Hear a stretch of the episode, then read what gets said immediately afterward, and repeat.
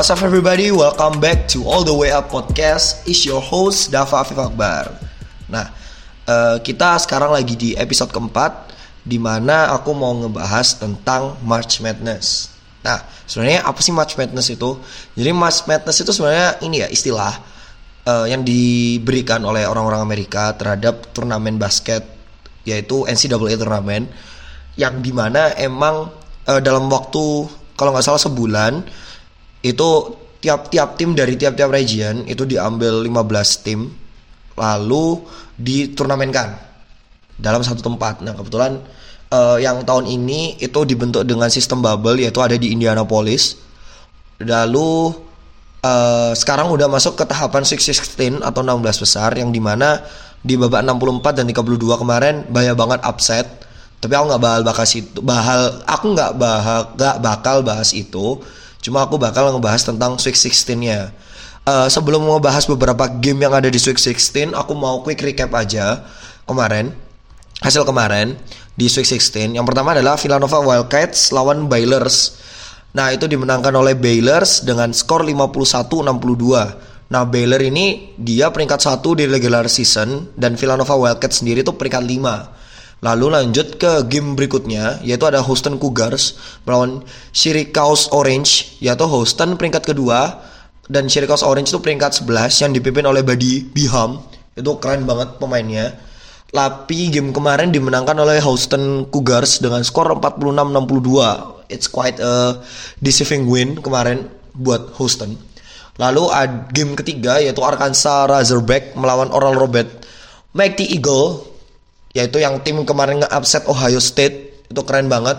Oral Roberts itu peringkat 15 dan Arkansas peringkat 3 game kemarin dimenangkan oleh Arkansas dengan skor yang sangat tipis yaitu 70-72 lalu lanjut ke game berikutnya yaitu Loyola Chicago melawan Oregon State yang di mana Loyola Chicago dia peringkat 8 dan Oregon State peringkat 12 game kemarin dimenangkan oleh Oregon State dengan skor 65-58 Lalu lanjut ke game berikutnya yaitu ada Florida State Seminoles melawan Michigan Wolverine. Florida State Seminoles ini peringkat 4 di Big Ten kemarin, eh sorry di SEC, sedangkan Michigan State peringkat 1 di Big Ten. Nah, uh, skor dimenangkan oleh Michigan Wolverine dengan skor 76-58. Lalu ke game berikutnya ada Creighton Blue Jays melawan Gonzaga Bulldogs yang still undefeated until now. Uh, Creighton Blue Jays ini peringkat 5 sedangkan Gonzaga Bulldogs dia peringkat 1 dan belum pernah kalah dari regular season sampai sekarang. Game kemarin dimenangkan oleh Gonzaga dengan skor 65-83. Lalu lanjut ke game berikutnya yaitu UCLA Bruins melawan Alabama Crimson Tide. Crimson Tide, Wah, anjir keren ya. Uh, game kemarin dimenangkan upset oleh UCLA Bruins dengan skor 88-72. Nanti uh, in-depth detailnya bakal kita bahas di segmen berikutnya.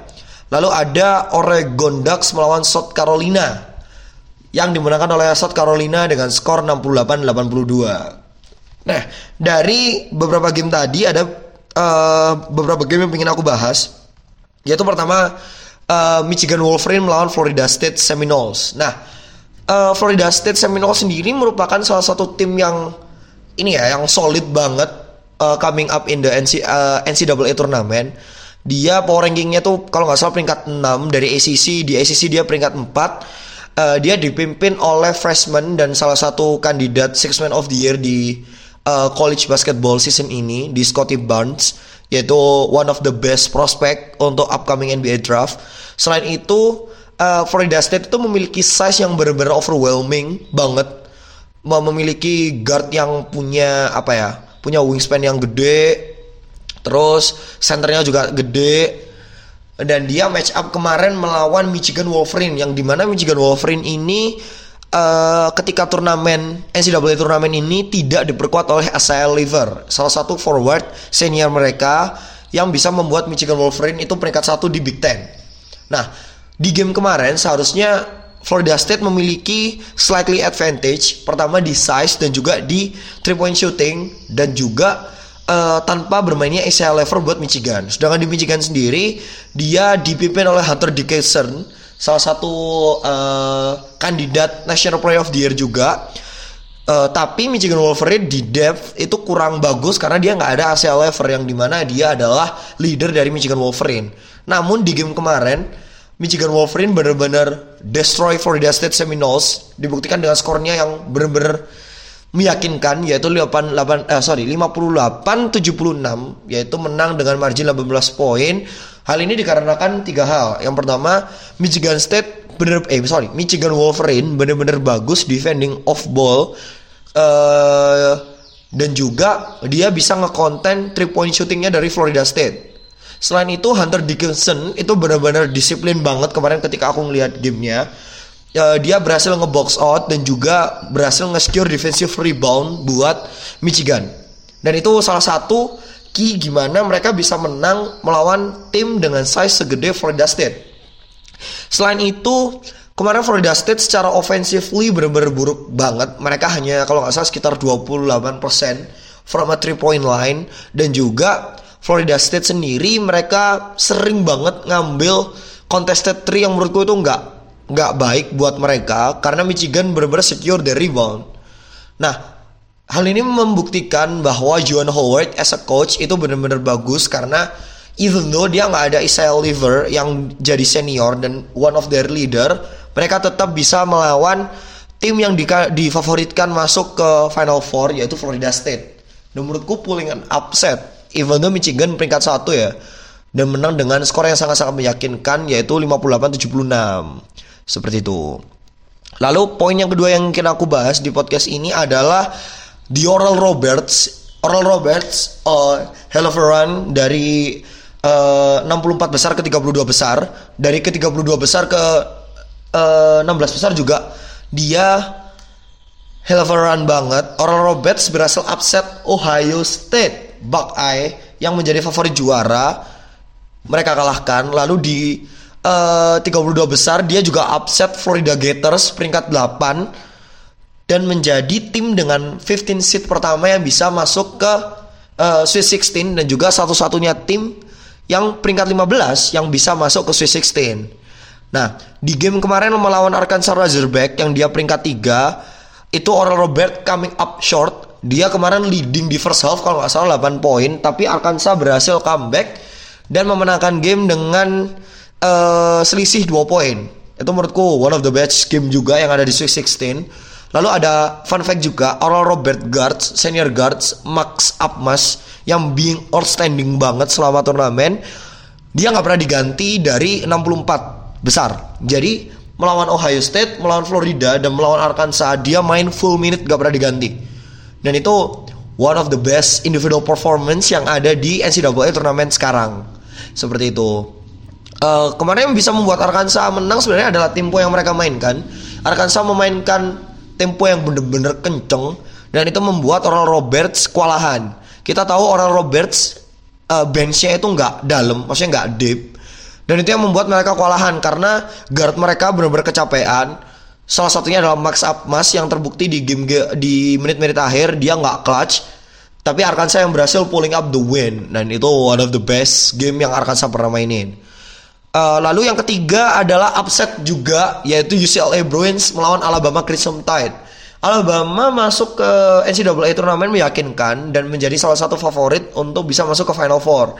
Nah, Alabama sendiri dipimpin oleh guard Javon Quinterly yang pemain transfer dari Villanova di dua season lalu.